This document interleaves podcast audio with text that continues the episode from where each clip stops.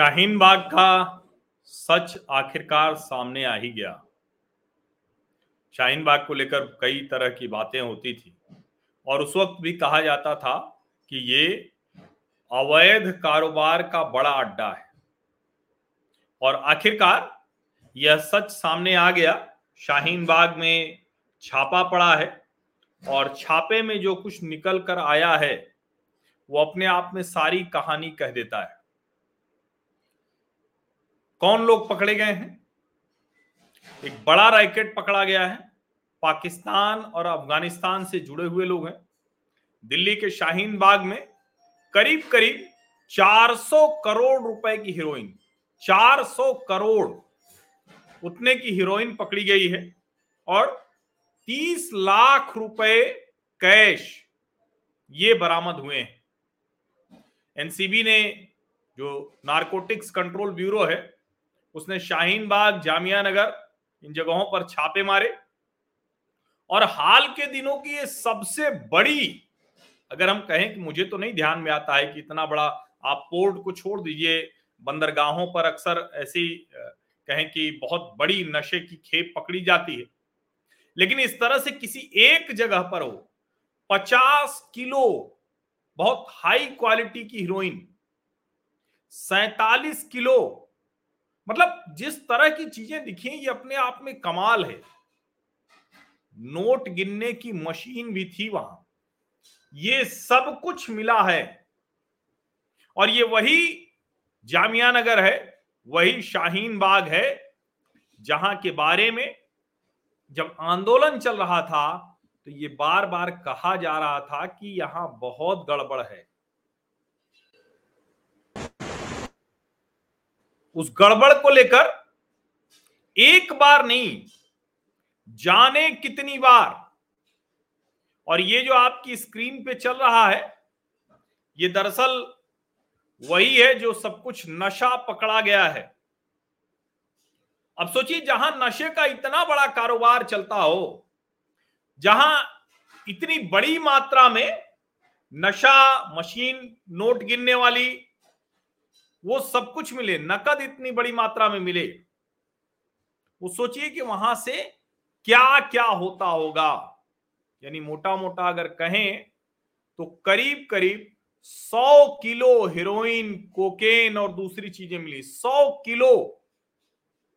और बार बार जब कहा जाता था तो उस वक्त शाहीन बाग की दादियों, नानियों का नाम लेकर सब कुछ कोशिश की जाती थी कि हटा दिया जाए।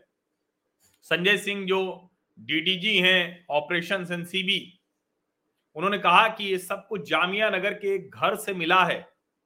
आप कल्पना कीजिए, आप कल्पना कीजिए कि ये जो इलाका है, यहाँ कितना कुछ और होता होगा। अफगानी गैंग इसमें शामिल होने की बात की जा रही है। पाकिस्तान से जो लोग हैं, वो इसको कंट्रोल कर रहे हैं, ये बात बताई जा रही है।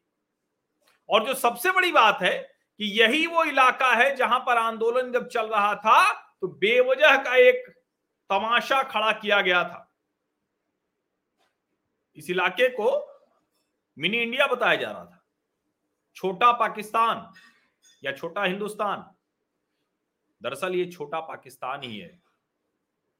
छोटा हिंदुस्तान कहकर ये भारत को और भारत की उस कहें कि जो बहुत ही खराब तरीके से इन लोगों ने किया। और आपको याद होगा कि उस वक्त क्या क्या नहीं किया गया था। और कमाल की बात यह कि दुनिया भर में ऐसे प्रचार किया गया कि जैसे ये कोई गांधी जी के असहयोग आंदोलन के बाद, सत्याग्रह के बाद ये सबसे बड़ा आंदोलन हो। समझिए इसको। ये सबसे बड़ा आंदोलन बताने की कोशिश की गई। लेकिन अब सच सामने आ रहा है। और ये जो वीडियो आप देख रहे हैं, ये बताता है कि कितना बड़ा ये पूरा जो मसला है, ये कितना बड़ा है, कितना गंभीर मसला है।